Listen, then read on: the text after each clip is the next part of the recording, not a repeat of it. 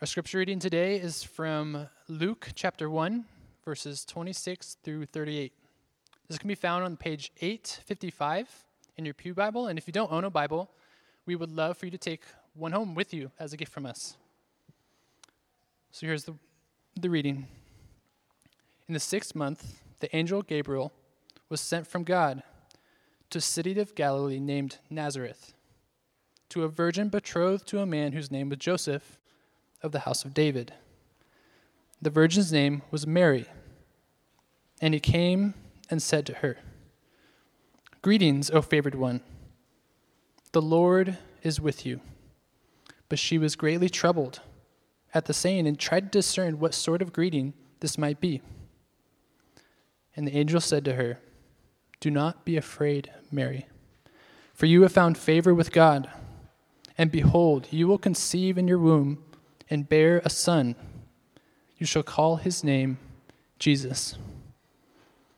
He will be great and will be called the Son of the Most High. And the Lord God will give him the throne of his father David, and he will reign over the house of Jacob forever, and of his kingdom there will be no end. And Mary said to the angel, How will this be, since I am a virgin? And the angel answered her, The Holy Spirit will come upon you and the power of the Most High will overshadow you. Therefore, the child will be to be born will be called holy, the Son of God. And behold, your relative Elizabeth in her old age has also conceived a son. And this is the sixth month with her who was called barren, for nothing will be impossible with God. And Mary said, Behold, I am the servant of the Lord. Let it be to me according to your word. And the angel departed from her. This is the word of the Lord.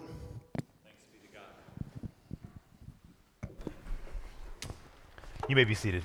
Thanks, Dakota for reading scripture for us this morning. We're really glad that each of you is here this morning. If I haven't met you before, my name's Bill Gorman, and we're really glad that you are with us this Advent season, whether you're here with us in the room or if you're joining us online. We're so glad uh, that you've joined us either way and that you are with us celebrating in this season. And this is our second week in a series that we're doing this Advent season called He Shall Be Called.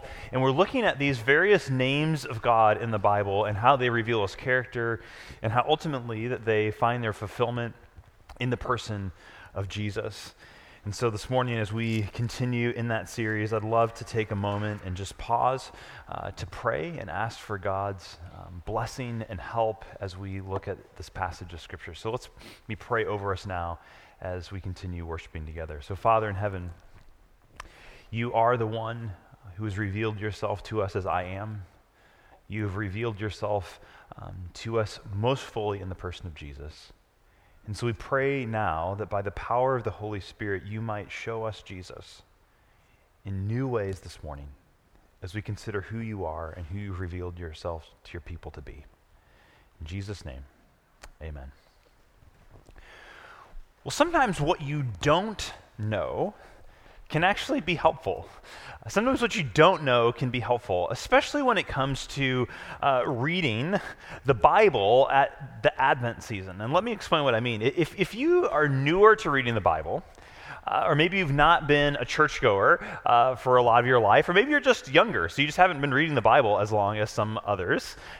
You are actually sometimes at an advantage when you're reading some of these stories in the Bible, particularly the ones around Christmas, that for many of us are so familiar. Because if you've grown up around church and you're older and you've read these stories and you've been through a lot of Christmases, you, you, these stories of Christmas, like the one we just heard read, they're, they're so familiar to us that we often miss the bizarre and fascinating details because they've just become so commonplace for us. And one of those details that I want to focus our attention on this morning is the angels. The angels that are mentioned uh, several times just in the verses that Dakota read for us this morning. The angels in these accounts are, are, as much a part of Christmas and kind of the Christmas imagery and decor in our cultural setting as Santa and Rudolph. It's like we, we see angels at Christmas time in nativity scenes and on Christmas trees, and we don't think anything of it. And if I had to guess, I bet for most of us, whether, again, whether we consider ourselves Christians or not, we would kind of functionally accord angels about the same level of reality and believability as Santa and the reindeer. But here in Luke chapter 1, Luke presents them as real, not, not just symbolic or, or metaphorical, which challenges our modern Western framework of reality. I get that. But my hope this morning is that by end of our time together, that you will have at least a sense of longing for the worldview, the picture of reality that the Bible gives us, that you would have a longing for that to be true. That, that even if at the end of our time you still have some doubts, you still have some questions, that you'd at least want this view of reality to be true, even if you struggle to believe it too, that, that there's something would happen within you that would ignite a longing. Because the presence of the angels here reveals a profound truth that Christians believe a truth about a God who fights for us. A God who, because he fights for us, is able to give us rest. And after all, when we think about the holiday season, December, second week of Advent, isn't that what we all think of as rest? Just relaxation, wide open calendars, low stress, nothing to do, nothing to buy, nothing to cook or, or clean or prepare for. Of course not. I mean, this is the time of year where it's just nothing to do. Right? No, of course not. I mean, how many of us look at our December on our calendars and think, yeah, this is just such a slow and restful time of year? I mean, this is there's the busyness of the holiday season, the busyness of, of year end work for, for many of you. I know that you're in industries, whether that's in medicine, whether it's elective surgeries that are all kind of piling up toward the end of the year, or sales where you're wrapping up things and getting stuff done for the final month of the year travel, hosting if you're in school, final papers and reports and tests, and if you're a teacher, likewise, wrapping up everything for the end of the year. It is a full time, plus the travel, the hosting, the food, the preparing, the decorating. But the presence of the angels in this story reminds us of the incredible reality that the God who we worship is the God who fights for us, who gives us rest. And there's actually a specific name of God used in the scriptures that focuses on who he is as the commander and ruler of the spiritual forces of the cosmos, the angels and the spiritual beings. And the name, which in all of its various forms is used 284 different times in the Bible. So it's, it's used a lot. And that name is the Lord of hosts. The Lord of hosts. And this is the, the second of five names that we're looking at in this series in Advent that we're calling He Shall Be Called. And we're going to trace what each one of these names means about the God who made us, about the God who has come to find us, and how these names find their ultimate meaning in the person of Jesus made human. So today we're going to go on a journey together looking at this name, the Lord of hosts. And as we do, we're going to discover the truth that Advent means that you can stop striving and start resting.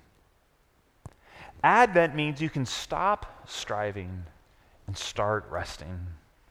And if you only remember one thing from this morning, if you only jot one thing down, I'd encourage you to, to make it that. That Advent means you can stop striving and start resting. So, first, Advent means that you can stop striving because someone fights for you. Advent means you can stop striving because someone fights for you. Like I said before, this is one of those names or titles for God that is used over 280 times in the Bible. But it is also one of the most mysterious names. In, in fact, both translators in, in ancient times as they were translating this language into to Greek and other languages, and, and, modern translators today working to translate this name into English, they've really struggled how to bring this name across. And host, I don't think, is particularly helpful for us in English because, at least to me, it sounds like the scriptures are saying that God is the Lord of everyone who hosts dinner parties, right? That somehow he's like the original Martha Stewart or Joanna Gaines, that he's the Lord of the hosts. But the biblical imagination, this idea, the name hosts, is a way of talking about heavenly beings, angels, which again, in the ancient Hebrew worldview, were associated with the sun, the moon, the stars. When uh, ancient Near Eastern people, including ancient Near Eastern Israelites, looked up into the sky and saw the stars, they, they didn't see a vast emptiness of an expanding universe. That wasn't what they had in their imagination. They, they saw a dome with lights in it, and those lights they viewed as at least representations of the spiritual beings in the heavens, the angels. And so I want you to listen to Psalm 148 this morning. And just as a quick note as we go through, typically at Christ Community, what we do is we take one kind of passage on a Sunday and we kind of just dig deep into that text and try to unpack everything that's there and, and apply it. This morning, we're going to do something a little bit different, which we're going to trace this theme of the Lord of hosts through the Bible. So you're welcome to turn with me to a number of different passages as we go this morning. Also, feel free just to, they'll be on the screens as well. But again, a lot of times we're just looking at one text. This morning we're going to look at a number of texts. And so Psalm 148, you get this picture of the overlapping imagery of the heavens, the heights, the angels, the sun, the moon, the stars. So uh, take a look at this. It's on the screens. Psalm 148, verse 1. Praise the Lord. Praise the Lord from the heavens Notice that language. Praise him in the heights. Praise him, all his angels. Praise him, all his hosts. And then you get the sort of astrological features here. Praise him, sun and moon. Praise him, all you shining stars. Praise him, you highest heavens and you waters above the heavens. Okay, so great. We can get a picture from Psalm 148 and other parts of the Bible that these angels, these heavenly beings, they are what it means for God to be the, the, the host. But where do we get this idea that he fights for us? Well, for that, we need to look at Isaiah 31. And Isaiah 31 is written at a time when God's people are facing invasion from an army to the north there's this military force that's amassing at their northern border. They are fearful for their lives, for their families, that this enemy is going to invade them. It's a brutal enemy, that they are going to be tor- tortured, killed, brought into captivity, and they are desperate for help. And specifically, they start looking for a military alliance, another country, another nation who will make an alliance with them to fend off this group of people. And they're specifically looking to the Egyptians in this moment. Now, if you've been around church and you've read your Bible a while, you may recall that the Egyptians, right, are, are the very people that had enslaved the Israelites hundreds of years before this, before God brought them out. And now they're, they're turning and looking to Egypt for help. But God says, don't do that. Listen to Isaiah chapter 31. This is God speaking. He says, Woe to those who go down to Egypt for help and rely on horses who trust in chariots because they are many, and in horsemen because they are very strong. But do not look to the Holy One of Israel or consult the Lord. Down to verse 3 The Egyptians are man and not God, and their horses are flesh and not spirit. When the Lord stretches out his hand, the helper will stumble, and he who is helped will fall, and they will all perish together. And this is key. Listen to this. For thus the Lord says to me, as a lion or a young lion growls over his prey, and when a band of shepherds is called out against him, the lion, he's not terrified by their shouting or daunted by their noise. So the Lord of hosts, the Lord of hosts will come down to fight on Mount Zion and on its hill like a bird hovering. So the Lord of hosts will protect Jerusalem. He will protect and deliver it. He will spare and rescue it. This vivid picture, it's a powerful image of God, the Lord of hosts, who's going to come and fight on behalf of his people. They don't need to go and form a military alliance with Egypt. God is going to fight for them. And that's a, the powerful image of this lion, this young lion. If you ever watch one of those nature shows and you see a lion having you know, killed a wildebeest or something, and there's the hyenas or the vultures and whatever else who are wanting to, to get in on the feast. And all that lion has to do is look up and, and growl, and everybody scatters, right? That's, that's the picture that the author is giving us here that there's a lion that has killed an animal, and the shepherds are going out trying to scare it away, and all the lion does is just look up and growl. and the shepherds run away. He's not daunted, he's not afraid of them. That's who God, as the Lord of hosts, is to his people. One who fights for them, one whose growl can send the enemies scattering, running away. He's the one who defends you and fights for you. They don't have to fight for themselves. I love how Hebrew Bible scholar C.L. Seow describes this. He says, The name, Lord of hosts, denotes God as a victorious warrior, enthroned as king who fights the battles of his people in the historical realm and will fight the ultimate battle in the end of time.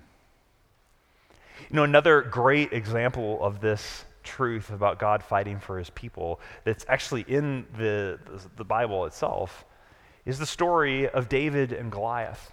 Again, this is one of the, the most well known stories in all the Bible. Whether you're a regular church attender or not, you, have probably heard the name David and Goliath and know a bit of the story. In many ways, it's, it's actually similar to the situation that Isaiah is talking about in Isaiah 31. Here's another moment in Israel's history where an enemy force, the Philistines, are amassed against God's people. And they have a champion named Goliath. He's this big, tall giant of a guy who's just taunting the Israelite armies day after day. And no one has the courage to go out and fight until God picks David, a shepherd boy, teenager, and he says, I'm going to go and do this. And notice what David says in 1 Samuel chapter 17 verse 45. What he says when he goes out to fight Goliath. Then David said to Goliath the Philistine, You come to me with a sword and a spear and with a javelin, the, the kind of weapons of, of battle of mankind, but I come to you in the name of the Lord of hosts, the God of the armies of Israel, whom you have defied. And you know, a thousand years later, Jesus, the son of David, the great, great, great, great, great grandson of David, would be born. As Pastor Tim Keller puts it, Jesus is the true and better David, whose victory becomes his people's victory, though they never lifted a stone to accomplish it themselves. You know, often we read the story of David and Goliath and think, you know, I'm David and there's Goliath and I have these problems and they're kind of represented by him. But really, we should see ourselves in that story not as David, but as the cowering Israelites who need a champion, who need God to defeat the enemy on our behalf. And he has done that. Church, Advent means you don't have to strive anymore. You have someone who fights for you. But that's not all. Advent also means that you can start resting. It's not just that you can stop striving, but you can also start resting. And you can start resting because someone else wins for you. Someone else has, has won the battle on your behalf. And, and you see this in one of the most well known um, Old Testament passages that is fulfilled in Jesus. Again, even if you are not a Bible reader, if you've ever been to a performance of Handel's Messiah, you've heard these verses before. This is Isaiah chapter 9, verses 6 and 7. These are classic verses at Christmas time. For to us a child is born, to us a son is given, and the government shall be upon his shoulder, and his name shall be called Wonderful Counselor, Mighty God, Everlasting Father, Prince of Peace. And of his increase of his government of peace there will be no end. And on the throne of David and over his kingdom to establish it and uphold it with justice and with righteousness. And from this time forth and forevermore. And we're left there in that moment with a bit of a question of how will this be? And then you get the final words of verse 7. How will this be? The zeal of the Lord of hosts will do this. He will accomplish it. He will win the battle. He will do this. How are these great promises going to come about? He will do it. We can rest because the Lord of hosts who fights for you has won for you. He will do this, and He has done it. Jesus has come, and even as we wait for Him to come again, we can rest knowing that He will accomplish the work. When King Jesus was born in a dirty cave in Bethlehem, when the long awaited Lord of hosts finally comes, when he accomplishes the great promises of all these Old Testament prophets, who is there to announce the good news of his arrival? But the heavenly hosts. This is Luke chapter 2, beginning in verse 11. The shepherds are watching their flocks. Verse 11, their skies are filled with angels, and it says, For unto you, unto you this day is born the city of David a Savior, who is Christ the Lord. And this will be a sign for you. You will find a baby wrapped in swaddling cloths and lying in a manger. And then verse 13, and suddenly there was with the angel a multitude of the heavenly host, praising God and saying, Glory to God in the highest, and on earth peace among those with whom he is pleased. Because the Lord of hosts fights for you, you can stop striving. And because he's accomplished this, before, uh, this, this for you, because he has won the battle, you can rest. But how do we begin to put that truth to work on Monday in our lives, in our, in our bodies? Not just in our memory banks, but in our muscle memory in our bodies as we go from this place of a little bit of rest here in this moment on a Sunday morning into the, the fullness of what December is. When you start that tomorrow, how do you remember, apply, hang on to this, this truth? that God is the one who fights for you. Well, I want to suggest the next step for us in that today, and that is to wait for the one who fights for you. The Advent is a season of waiting. It, it's a season of, wait, of waiting when we remember, in a sense, when we reenact the long waiting, the thousands of years of waiting of God's people in the past are waiting for Jesus' arrival, for him to come. It's also, though, a season of waiting where we remember that we are still waiting for Jesus to return again and to set all things new and make all things right, which he's promised to do. So, in this season of waiting, we're confronted with the reality that all is not as it should be. Broken marriages, addiction, human trafficking, deaths of despair, racism, disappointment with parents, worries about children. We list so many more things. They're all vivid reminders that we need someone to fight for us. Painful reminders that we need the Lord of hosts on our side, that we need to wait with patience for him to do and to win and accomplish what we haven't and can't and won't be able to accomplish on our own. But how do we wait? How do we remember in this? Well, I want you to take a moment right now, even in the service, to think of a battle that feels like you're fighting, an area where you're striving. And it could be a relational conflict with someone in your life. It could be a sort of a seemingly intractable problem at work health, finances, anything. But, but think of that place where you're doing all that you can and it's not working. That place where, where you feel like, I've done all I can do and I don't know where else to go. I don't know what the next move is. I don't know the next step forward and I feel overwhelmed. So think about that for a moment.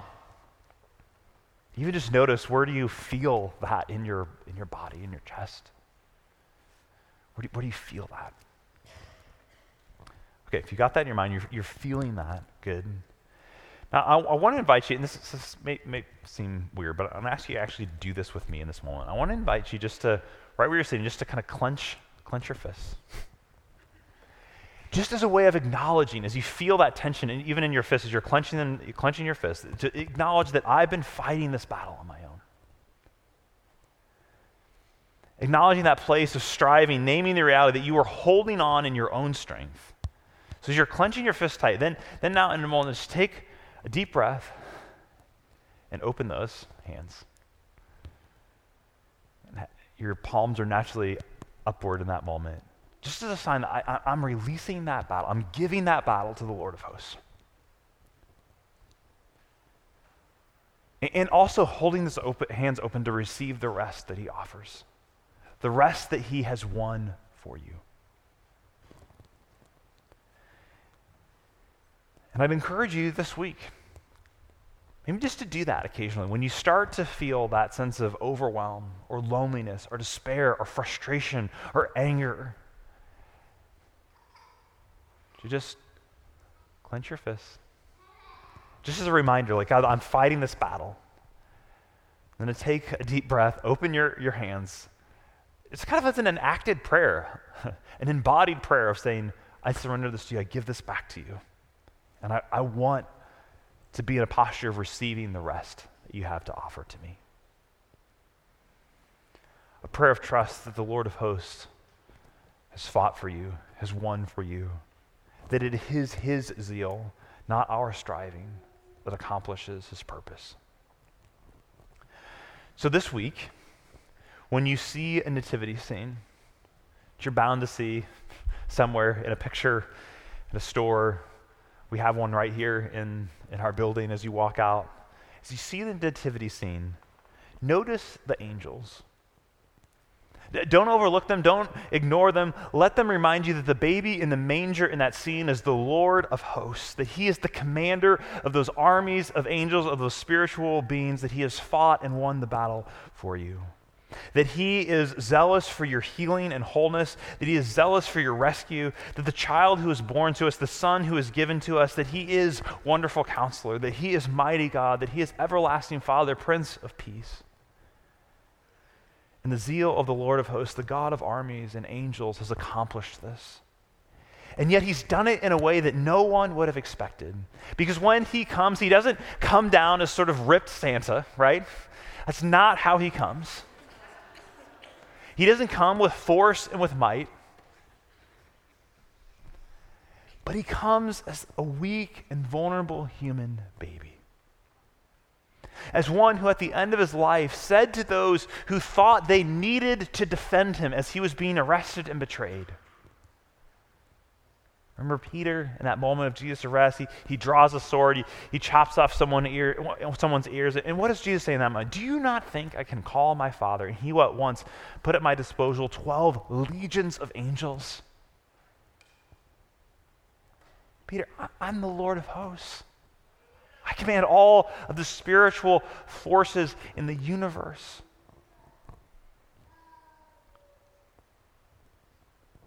So, all of that means you don't have to be afraid of your weakness and your brokenness. You don't have to, to fix or save or rescue yourself. The Lord of hosts has come for you, and He has fought the battle. He has won. Advent means that you can stop striving and that you can start resting. So let's wait for him with open hands this Advent season. Let me pray over us now. Lord of hosts, we wait for you, and as we wait for you, we pray these words that are even in this journal that we've been working through this Advent season. Lord of hosts, there is no other name in heaven or on earth that is as mighty as yours. We ask for your protection from our enemies, whether within or without, spiritual or embodied. We know that we do not wrestle against flesh and blood, but against the rulers and authorities and against the cosmic powers of this present darkness, against the spiritual forces of evil in the heavenly places. And for this reason, we are grateful that you fight on our behalf. Even the birth of our Savior, Jesus, was heralded by heaven's armies as we face trials and temptations and adversity. Let us not fear, but boldly face them, knowing that you are strong to save. Amen.